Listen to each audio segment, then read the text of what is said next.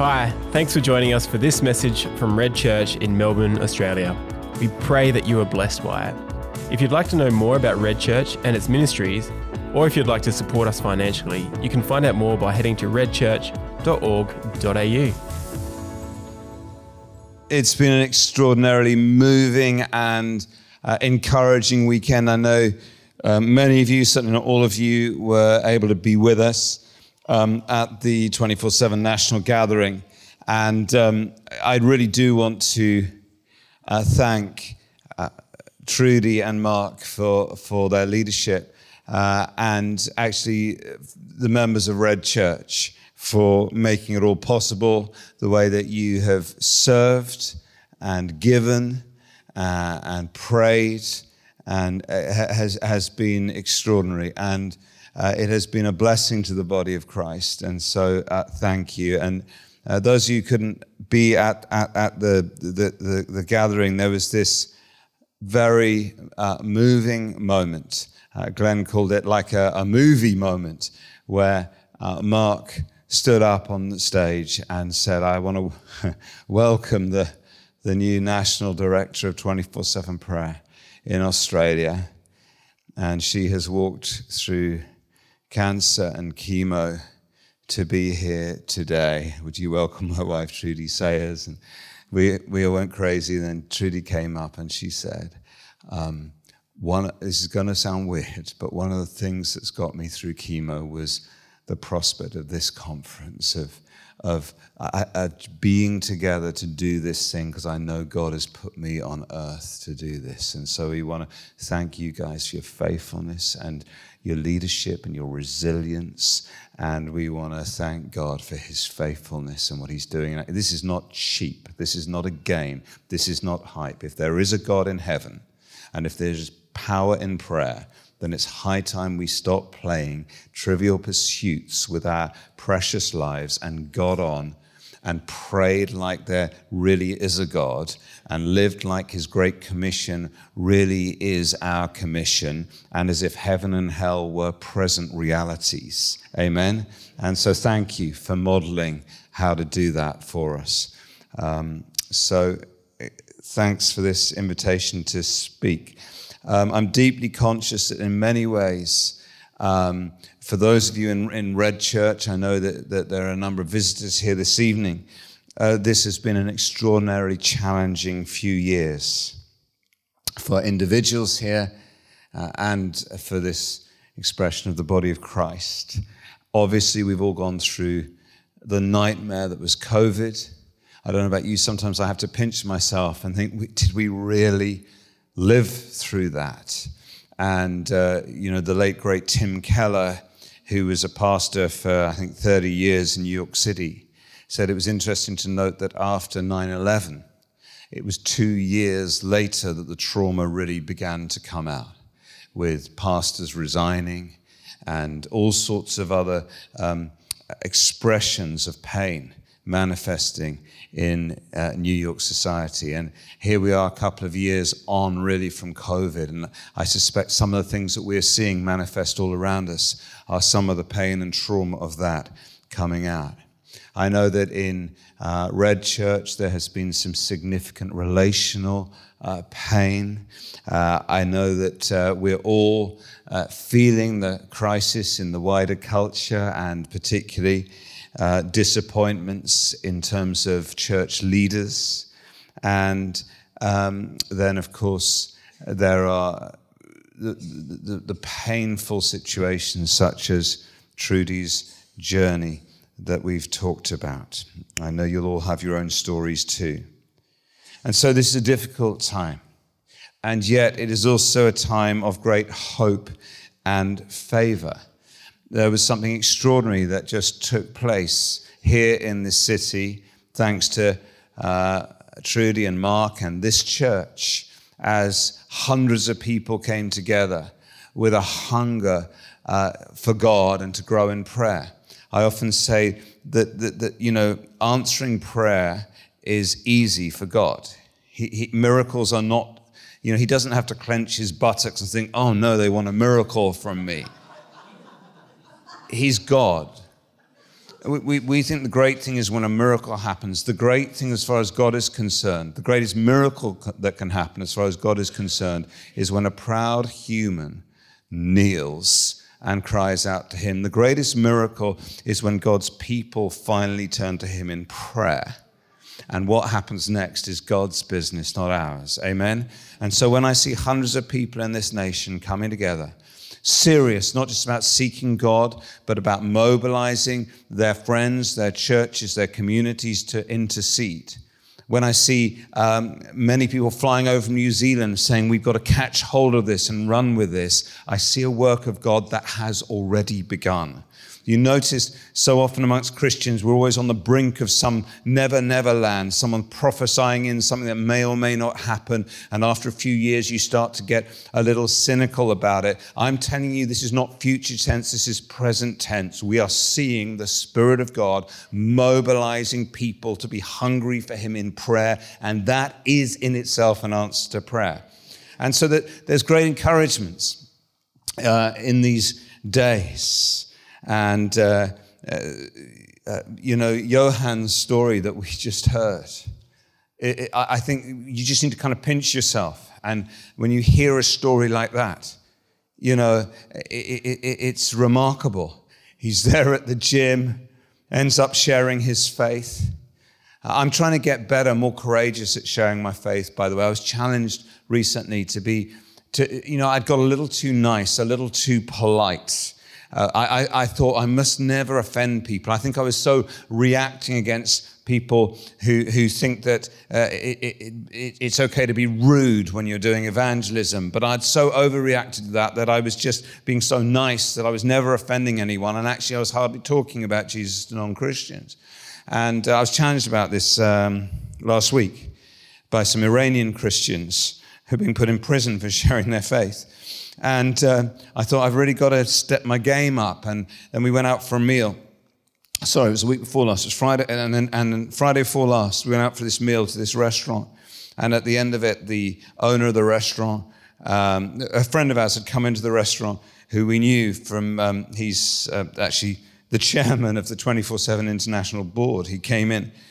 Uh, he's a, quite a successful lawyer.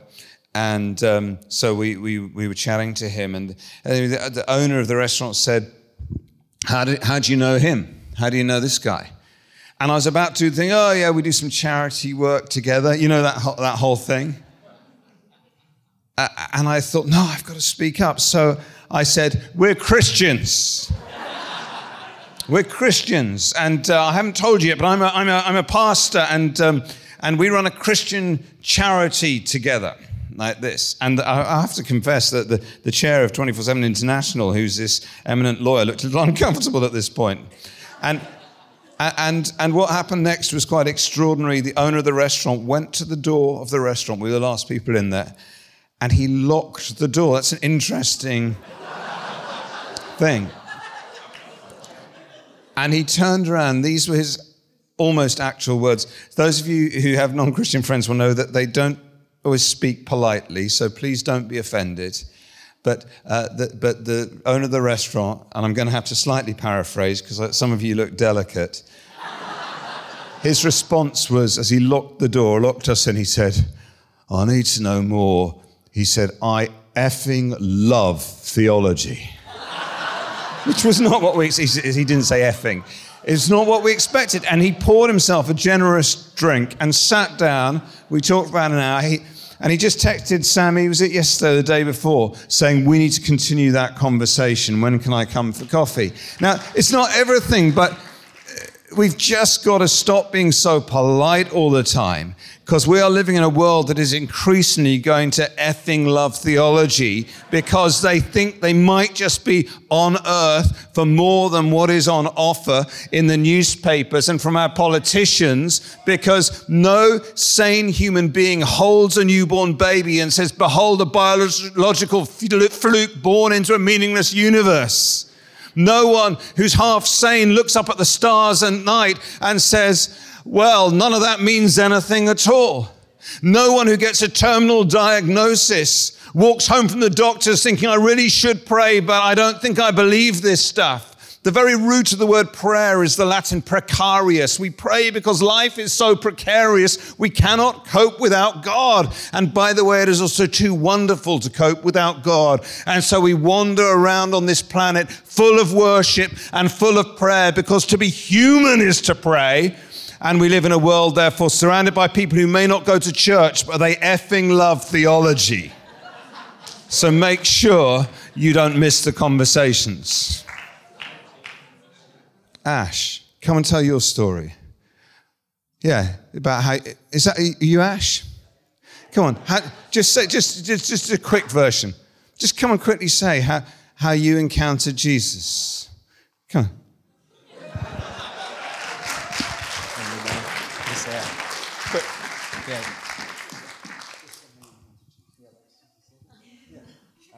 Um, hello, I'm Ash. Um, you know, it was 19, I'm 27 years old, and, you know, my precious nonna came from Italy. She's a Catholic. She loved Jesus, never read the Bible, but yet I knew that she carried a love towards him. But for me, Jesus was a knowledge, is this concept and with humility, I didn't know that we existed. I didn't know that there were churches with people in them talking about theology. if you will, I didn't, I didn't have a grid. I got kicked out of school when I was a kid, and I was longing and I was searching for a father. And I love my family, but yet I come from a pretty broken home. And I found myself addicted to a lot of drugs, running with a lot of dangerous people, and five years worth of demonic oppression caused me to get on my knees and cry out to the God that I knew about in my head, but I didn't realize that you could actually know him. Long story short, as these demons began to cause me to go into a direction of death, I had an encounter with Jesus after being introduced to him in a vision, not by a person, but rather the person of the Holy Spirit that was drawing my heart. And now I believe that God's put me here to encourage us to share the one we love to love Jesus is to love the person in front of us. And the direct way that Jesus receives our love is the way that we love those here. Brilliant.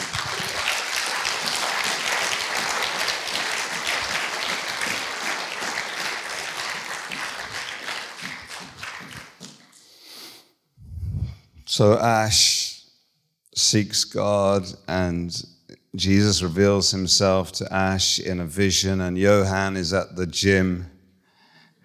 Remember? and tells this girl about Jesus, and she says, Someone else already told me about Jesus. And, and, uh, and I, I, said yes to him.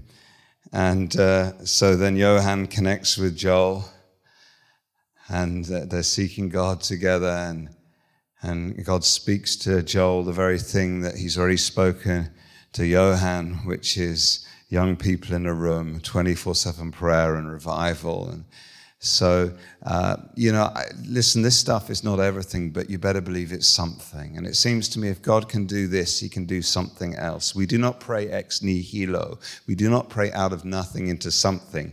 Instead, we go around and find the sparks of what he is doing and pour gasoline on the sparks. That's why it's important to rejoice always. That's why it's important to have a posture that says, More, Lord.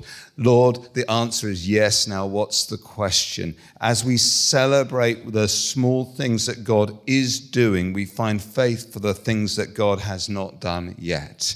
And so, if you focus on all the things He is not doing, you will become depressed and cynical. But if you spend time with people who are full of joy, if you spend time seeking out the things God is doing, you will live with greater hope. Amen.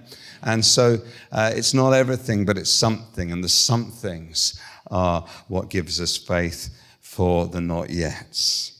And so I want to just speak a little bit into this strange space we find ourselves, where on one hand things are incredibly difficult and incredibly tough, and yet on another hand we find that there is great hope. And I'm going to speak out of one of the key catalytic texts uh, for us in the 24 7 prayer movement, because I believe it's a word for many of you at this time. And uh, this is a wonderful story. You'll be familiar with it. Uh, it's Ezekiel 37, verses 1 to 14. If you're able to do so, would you stand out of reverence for the reading of God's word in the Holy Scriptures? This is Ezekiel 31, verses 1 uh, to 14.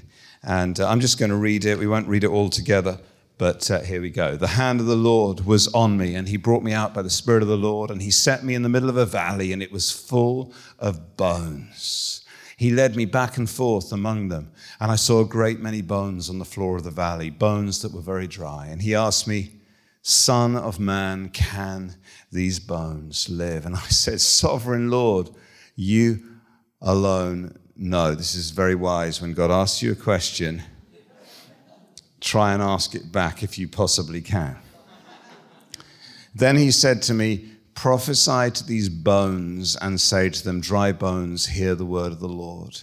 This is what the sovereign Lord says to these bones I will make breath enter you, and you will come to life, and I'll attach tendons to you, and make flesh come upon you, and cover you with skin, and I'll put breath in you, and you will come to life. And then you will know that I am the Lord. So I prophesied as I was commanded. And as I was prophesying, there was a noise a rattling sound, and the bones came together, bone to bone. I looked, and tendons and flesh appeared on them, and skins covered, skin covered them, but there was no breath in them. Then he said to me, Prophesy to the breath, prophesy, Son of Man, and say to it, This is what the sovereign Lord says Come, breath from the four winds, and breathe into these slain that they may live. So I prophesied as he commanded me, and breath entered them, and they came to life and stood up on their feet, a vast army. And then he said to me, Son of Man, these bones are the people of Israel. They say, Our bones are dried up, and our hope is gone, and we are cut off. Therefore, prophesy and say to them, This is what the sovereign Lord says My people, I am going to open your graves and bring you up from them. I will bring you back to the land of Israel, and then you, my people, will know that I am the Lord when I open your graves and bring you up from them. I will put my spirit in you, and you will live, and I will settle you in your own land, and then you will know that I am the Lord. Amen. Declares the Lord. Amen. Please be seated.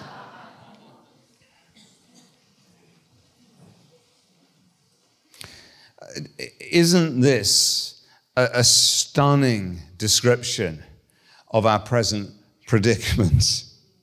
Isn't it precisely what we long to see? Dry bones rising the four winds somehow galvanized to revive the church. We have lived together through a season of so much death and despair, and we long to see it turning to life and hope.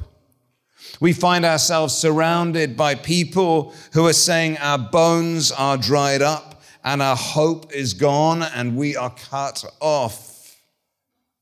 The people of Israel were living in exile. They had lost hope. Their hope in the purposes of God were lodged in the place of Jerusalem. And here they are. Their daily reality. It's not just that they are exiles. It's not just that they are, as it were, slaves. It is that their very hope, their very identity and destiny is being defied by present reality on a daily basis. And it may well be that you, you here this evening feel a bit like this in your own life. There are areas of hopelessness where you feel forgotten. You feel like all the joy and life has been sucked out of you, like you've missed out on your destiny. Maybe there's hopelessness in your marriage.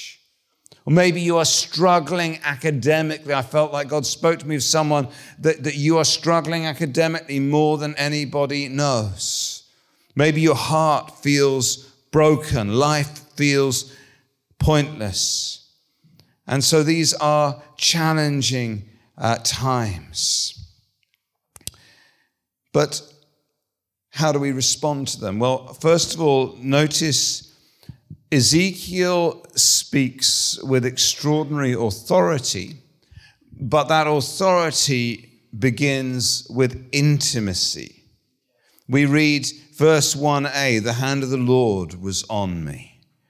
Do you know the hand of the Lord upon you? Verse 1b, he brought me out. The Lord was leading him.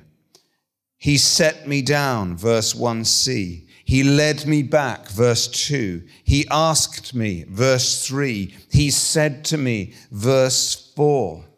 His relationship with God is real, it is conversational, it is disruptive. The context for everything that is about to happen is the reality of Ezekiel's relationship with the living God.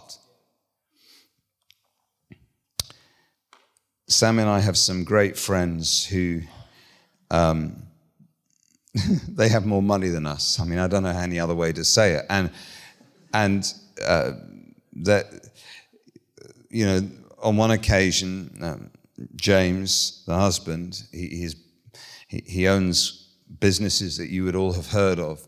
Uh, James came to me and said to me, um, Do you and Sammy and your boys fancy coming on holiday with us sometime? And it's one of those moments you don't check your schedule because they just have better holidays than us, you know. so I'm like, Yes, we're free. He said, I, I haven't told you when it is yet. I said, We're free. And the holiday was this they'd rented out a catamaran, you know, one of those dual hulled yachts in Croatia. And we were going to have a week uh, sailing on the, uh, the Adriatic Ocean together with our family of four in one hull and their family of five in the other hull. And we basically kind of watch dolphins by day and meet together in the middle at night and, and have al fresco food, you know. And uh, it was genuinely as wonderful as, as, as it sounds. We, the, the, the, seas were just turquoise. Uh, the, the conditions were perfect. Every night we'd drop anchor in a little cove, and you know the, our boys would just jump overboard and swim around as the sun set. Eventually, we'd pull them out, we'd wrap them in little snuggly white towels, and we'd sit around, we'd eat together. It was just idyllic. And one particular night, the, the sunset had been even more impressive. And the water, I just remember, was, was still as a mirror. And we're sitting there, the boys are wrapped in their towels, we're just about to eat together. When this cloud of mosquitoes rose up against us. And some of you are so burnt out right now, you're thinking, good, I'm, I'm, I'm glad it happens today. And I just want to say thanks so much for that. So, so the clouds of mosquitoes come, and my friend James, James became a Christian in his early 20s through the Alpha course. My friend James immediately just begins to pray. And he goes, oh, Father God, would, would, you, would you just take away these mosquitoes now in the name of Jesus? And and I'm sitting there thinking, this is a stupid prayer. That's what I'm thinking. But the trouble is, I, I look around because I haven't got my eyes shut. Uh, and Sammy there, and our kids, and, uh, and James's wife, and their kids, they all have their eyes shut, their hands in the air. They're praying, Oh, yeah, we rebuke the spirit of midginess in the name of Jesus. You know, they're giving it all that. And I'm just thinking, this is ridiculous. I've written books about why God doesn't answer prayers like this. And um, it's ridiculous for at least three reasons. Uh, you know, the first is that um, mosquitoes sort of probably have some important role in, you know, ecology and creation. I could find it out from Wikipedia, but I can't be bothered to. Uh, the second reason is that, um, you know, God is just busy. I mean, the, Middle East and stuff, and probably too busy to intervene to optimize the alfresco dining arrangements of posh people on yachts on the Adriatic. Do you know what I mean? And the third, the third reason I thought it was a stupid prayer was more pastoral, and it was this when, not if, God did not answer the prayer and we got eaten alive by mosquitoes, my kids would conclude that prayer wasn't real, their dad was wasting his life, and they'd grow up and become Satanists. So I, I was just sitting there, like, seriously unhappy with the whole scenario. And, uh, but, uh, and, and, and then something happened, which is, I'm, st- I'm actually still annoyed about it. I'm furious about it because just as they said Amen, this gentle breeze arose and blew away the mosquitoes. don't, don't, don't clap. I mean, like, you know, and, and, and, and on the boat, it was, it, was, it was like Azusa Street. They're all like, thank you, God, for intervening. And I'm like, are you kidding me? I hurt like hell down here when you choose to do this miracle? Hello? I, and I, I actually don't know to this day whether it was a miracle or just a meteorological fluke masquerading as one.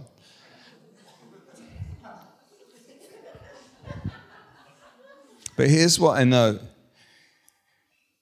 if you only ever pray about really big things,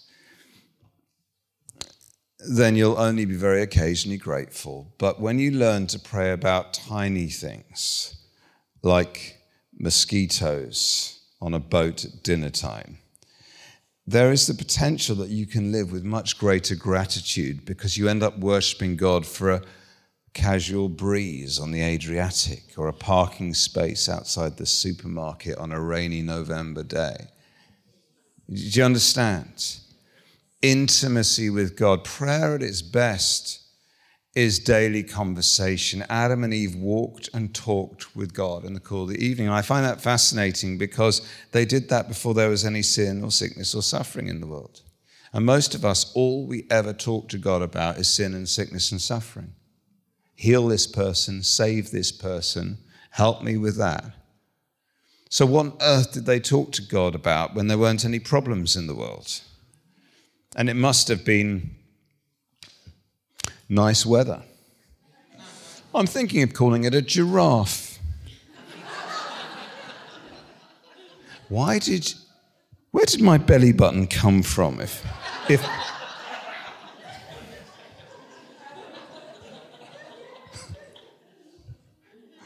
A couple of you are like, that's the most profound thing I've ever heard.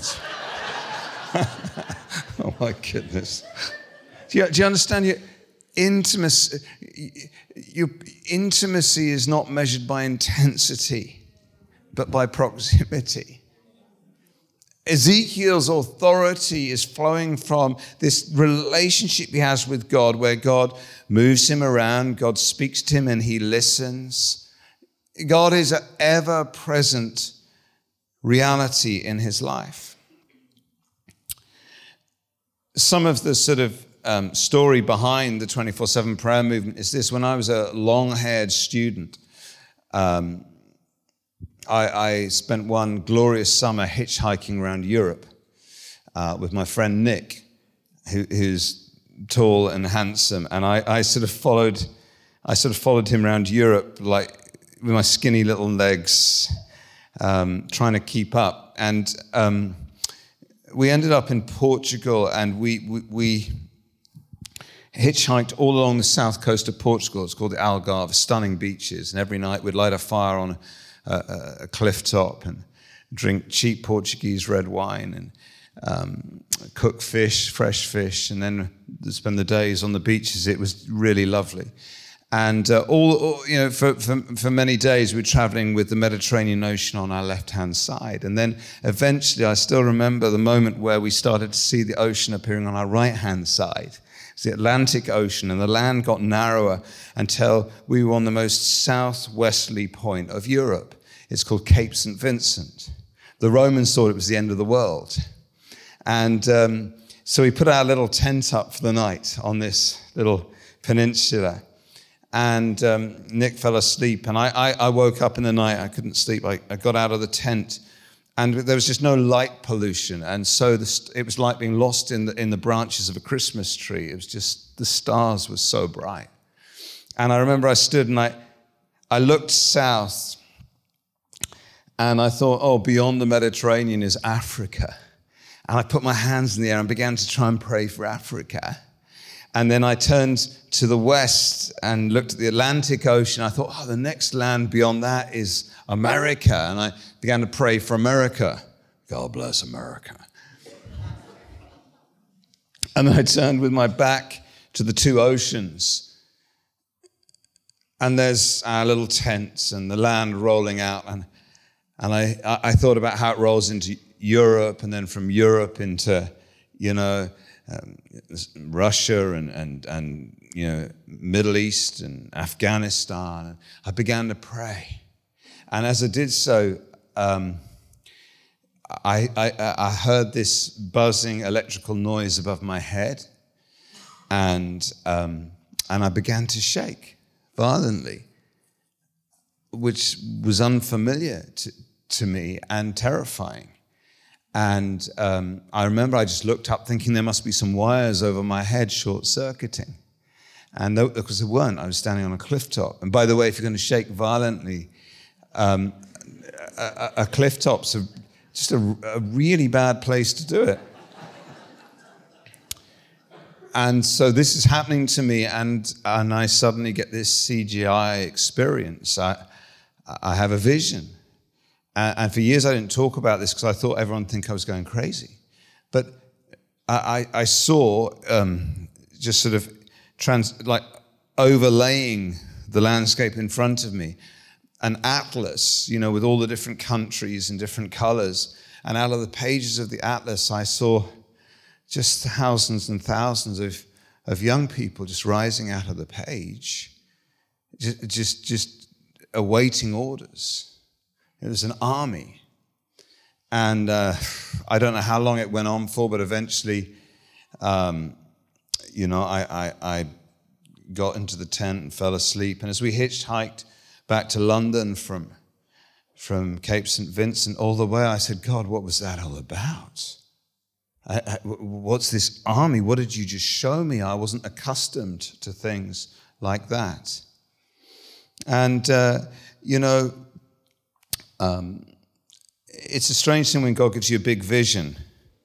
Because what on earth do you do next?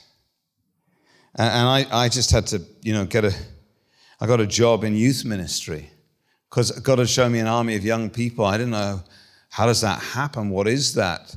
And so this great vision turned into just ones and twos and trying to make disciples and trying to care for some young people and often failing. On a good week, it was two steps forward, one step back. On a bad week, it was the other way around. I love the story of um, Francis of Assisi you know, when God speaks to him in the ruins of the church in San Damiano out of the cross at the front and says to him, Rebuild my church. Three words, rebuild my church.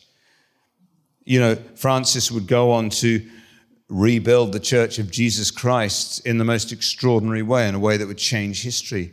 But you know what he did immediately? He heard this voice was he bent down and he started to pick up the rocks off the ground in the ruins of San Damiano and literally, physically rebuild those ruins.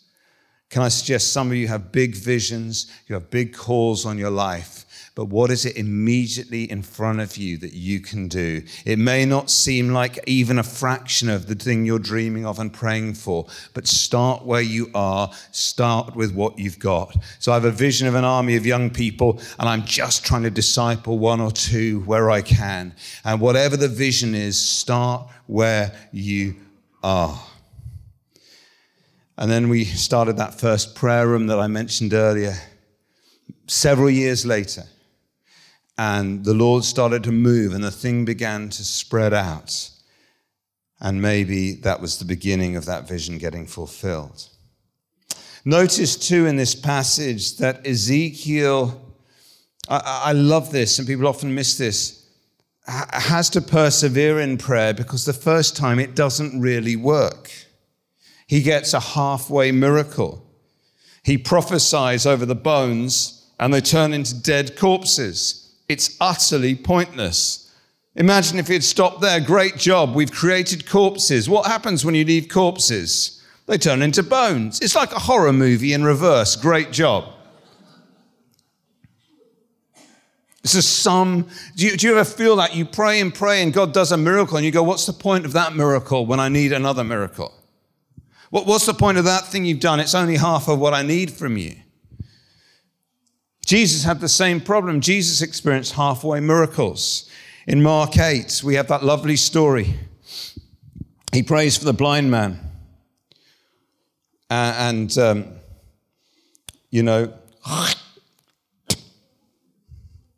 Jesus Christ, you know, allegedly Mr. Nice Guy, spits in the mud, gets a good thick dollop of mud, and rubs it in the eyes of a blind man.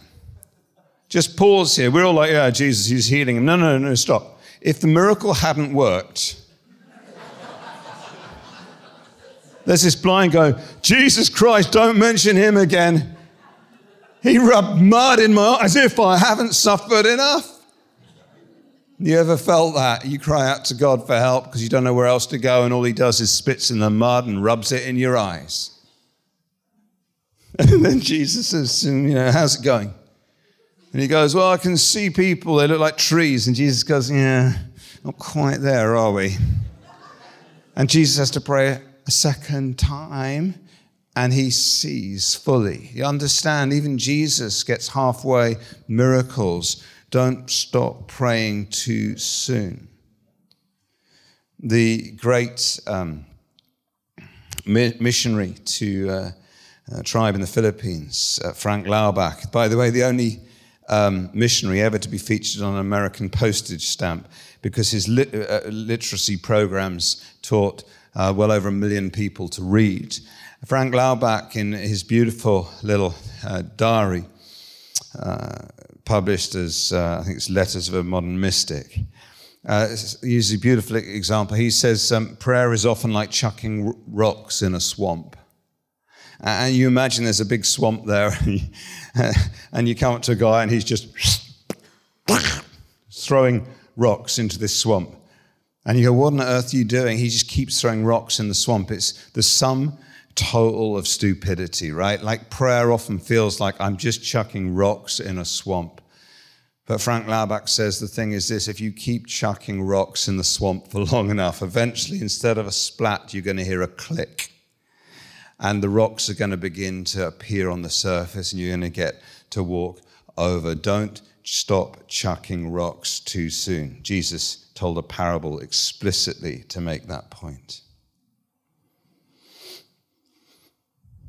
So I hitchhiked back from Cape St. Vincent saying to God, everywhere I stopped, where's this army? What was that all about? A number of years later, we start a prayer room, not really anything to do with trying to fulfill that vision of an army of young people, just because we were embarrassed to realize we're bad at prayer and it's the key to everything. We probably ought to work out how to do it. And then the prayer room begins to spread. And I get invited to go and speak at a youth festival in a town in Spain called, or city in Spain called Valladolid. And I thought I hadn't been there before and went, and it was a big deal. It was a thousand young people, which in the Spanish Christian context is vast. And there were all these different types of young people, and uh, you know, I, I, I, spoke, and, and then at the end, there's this um, thing that we always used to do in the 24 7 movement at the start. It was our war cry. We used to cry, Come on, to God. In Spanish, it's venga, venga. And, we, and, and we used to just cry, Come on to God, let your kingdom come, let your will be done. And we used to cry, Come on to each other, you know, stir one another up towards love and good deeds. Iron sharpens iron. We used to cry, Come on to ourselves. Bless the Lord, O my soul, and let everything that is within me praise his holy name. Wake up, you sluggard. Anyone else have to address their soul like that once in a while? And so I said to these thousand Spanish kids, Come on, let's, let's do this war cry. And, you know, the band came up and went a bit crazy, and we all start screaming, Venga, Venga. And as I look out at a thousand people in Spain doing a war cry, I suddenly realize I've been in this city before. I'd totally forgotten. The Lord reminded me I sat on a park bench in the city of Valladolid as a long haired student traveling back from Cape St. Vincent, and I had said to the living God, I don't see the army. Where is the army that's arising? And as if those years have passed, in the twinkling of an eye, I'm back and I'm standing in front of a thousand young people doing a war cry, and the living God says to me, Here they are. And I just fell on the ground on the stage, weeping and weeping at God's goodness. And as I was there on the stage, he said to me, Pete, you need to understand, I never forget a single prayer you pray, even though you do. God never forgets a single prayer that you pray. They are atomic seeds. They don't go away. They radiate energy for decades to come. That means there are things happening in your life right now that are the result of prayers you prayed long ago or that other people prayed for you that you don't even remember praying. That means that the prayers you pray now may take years of chucking rocks in a swamp. But eventually, the living God does not forget the prayers you pray, but they move his heart and he shapes lives and choreographs destinies accordingly. Finally, we see in this passage, of course, that God, in his power, by his spirit, the four winds, resurrects hope. This story, of course, is both an echo of the creation narrative of Adam in Genesis 2. God breathes his spirit, his ruach, and a fistful of dust becomes a living human being. And it is also a premonition of the resurrection of the second Adam in the Gospels, who is lying as a corpse, preparing to become bones in a cave. And the four winds visit the cave, and the bones that have, and the corpse come back to life, and we have the beginning of the house of Israel rediscovering its hope. God breathes. And when I hear stories like the ones we've heard tonight of the way that the Spirit of the Lord is working in Johan and Joel's life and giving the vision of young people on campuses praying and His Spirit coming and turning a generation that is dry bones and a church that's saying we've been cut off and our hope is gone. I, I, I, find hope. I hear the Spirit of the Lord. I hear bones rattling in our time. And, uh, you know, so I want us to respond now. It'd be great to get the band back, if that's all right. Um, you know, I, I was asking Mark earlier, and he thinks there's around six or seven universities in uh, Melbourne. And um, I'd love us to pray in just a moment for those of you who are students uh, or those of you who are, let's say, under 25 who are here today. I do know, because I Googled it earlier, that there are, at the University of Melbourne alone, there are 65,000 students, and 30,000 of those are from other countries. In fact, there are 130 nationalities on that campus. And so when God speaks to Johannes and Joel and says, Young people praying night and day, revival coming, I, I think of the potential of the Spirit of God moving amongst students and young people in this city and what that could do in the nations of the earth. And you, you, even as I say it, some of you think that's not going to happen. I want to tell you a dead, crucified man can come back to life. And on that reality, I've staked my absolute future. And so to be a follower of Christ is to be someone who believes that God can take dry bones and make them corpses, and take corpses and breathe his life into them and create a massive army. And we need the church of Jesus Christ in our cities and our nations at this time to rediscover its hope. And so we prophesy to the bones. Uh, and we see something stirring. Can I suggest to you, many of us would say, Yeah, I think we're seeing bones turn to corpses. And uh, uh, uh we see God doing something in the church, but it's not enough.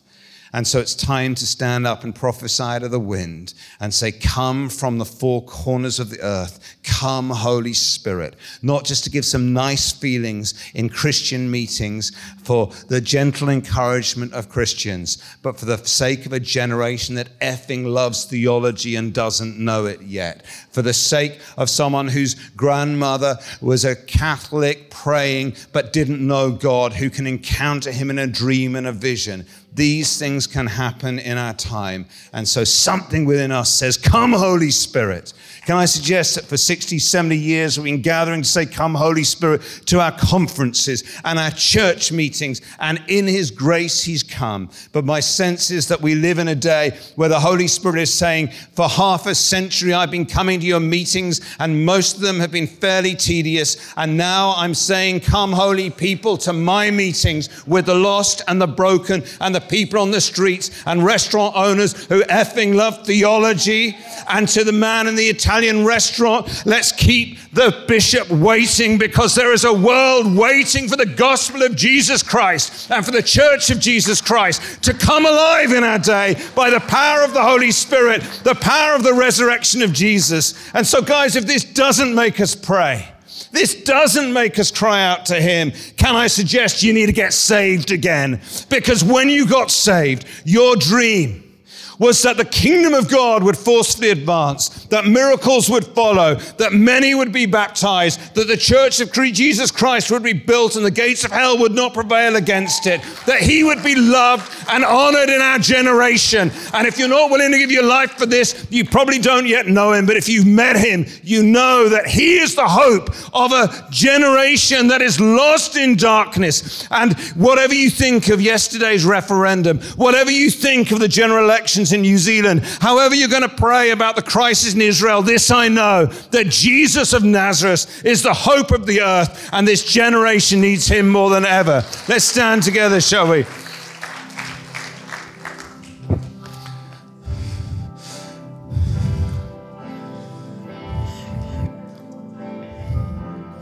So let's just get uh, all those of you who are under 25. I want, we long for a move of the Spirit amongst this generation. There's increasing evidence that what we in England and you in Australia call Generation Z and the American uh, Generation Z and the Americans annoyingly, annoyingly call Generation Z, uh, that there's new openness to the gospel.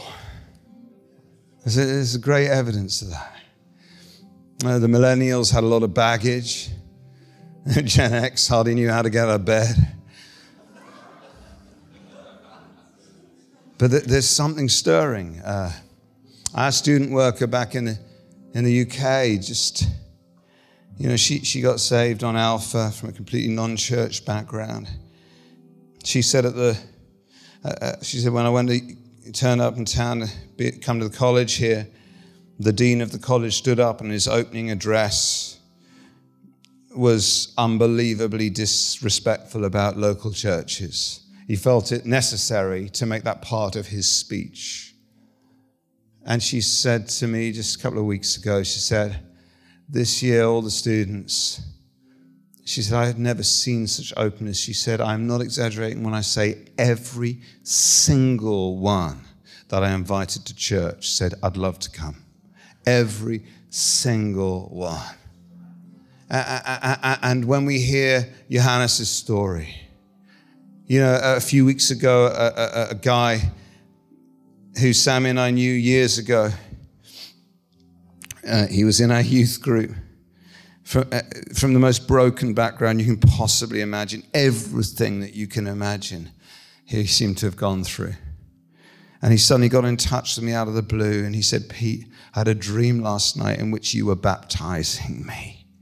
What does it mean? I said, You better come and see me. And he sat next to me on a bench and he sobbed and sobbed as he repented of his sins and gave his life to Jesus Christ. And he's come to church every single week since. And I haven't yet seen him in worship not weeping. He just weeps. He said to me, He said, Why do they keep doing that to me? Every song they choose. He said, Why? It's not Can you tell him to play other songs? He just weeps through. And you see, God never forgets a single prayer you pray. The word of God is living and active in our midst. So, all you under 25, especially if you're students, uh, can you just come down the front here, please? Now, we'd love to pray for you. I believe there's people in this room, there's a calling upon you, like Anna and Simeon, to pray for this generation to, you, you, you've been raised up as mothers and fathers to pray and to encourage and to support. And if that's you, just would you come down the front now, lay hand on just a, on a shoulder of someone at the front? When you pray everything you could possibly have wanted someone to pray for you at their age, I want you to pray that over them now. So, uh, those of you, you just, there's something even stirring in your heart now. Just God, do something, rescue this generation, intervene. Come and bless these guys. Come and bless these guys. There's still people sit, standing here needing people to pray with them. Let's make sure no one gets left out. Just pray your best prayer over them.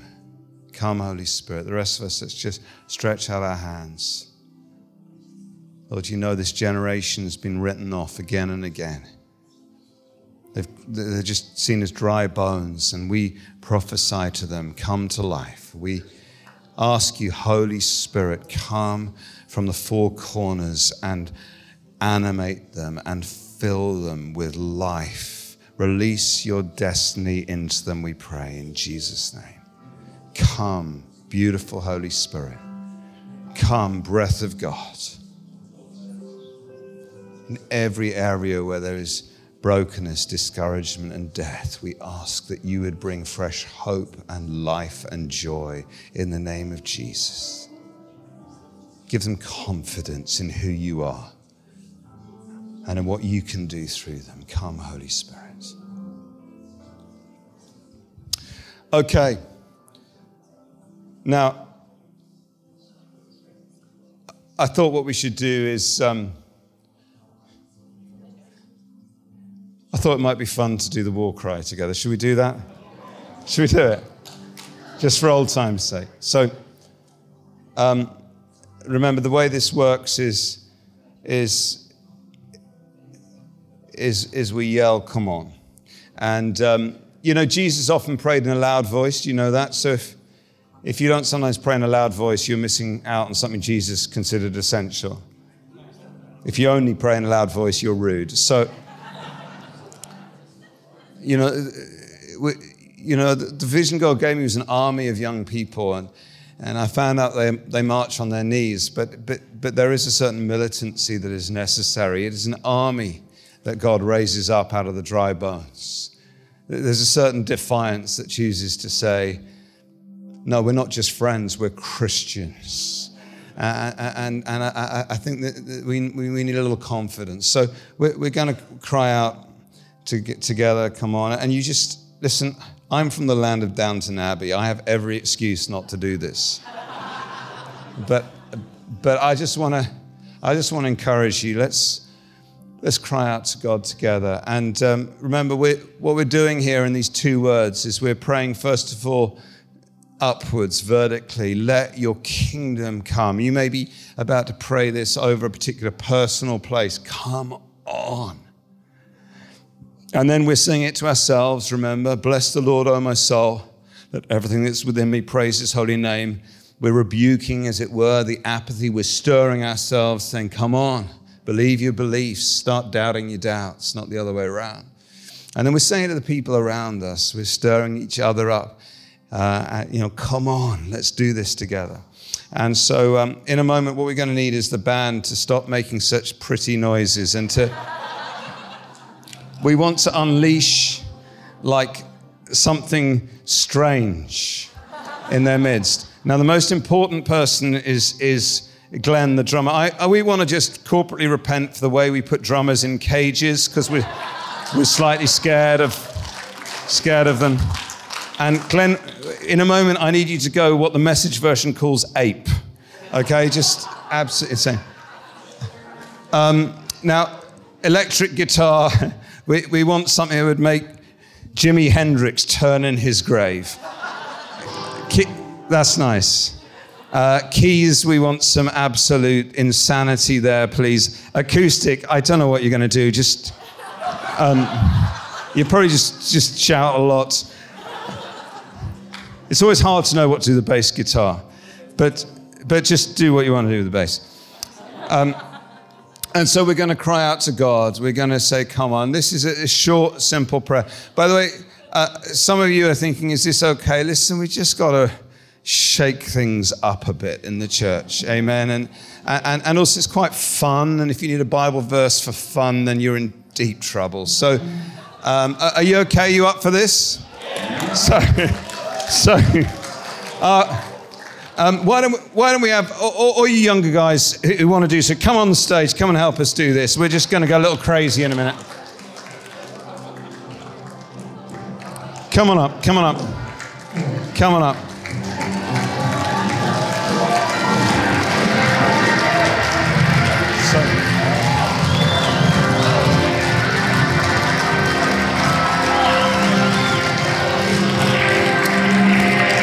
Okay.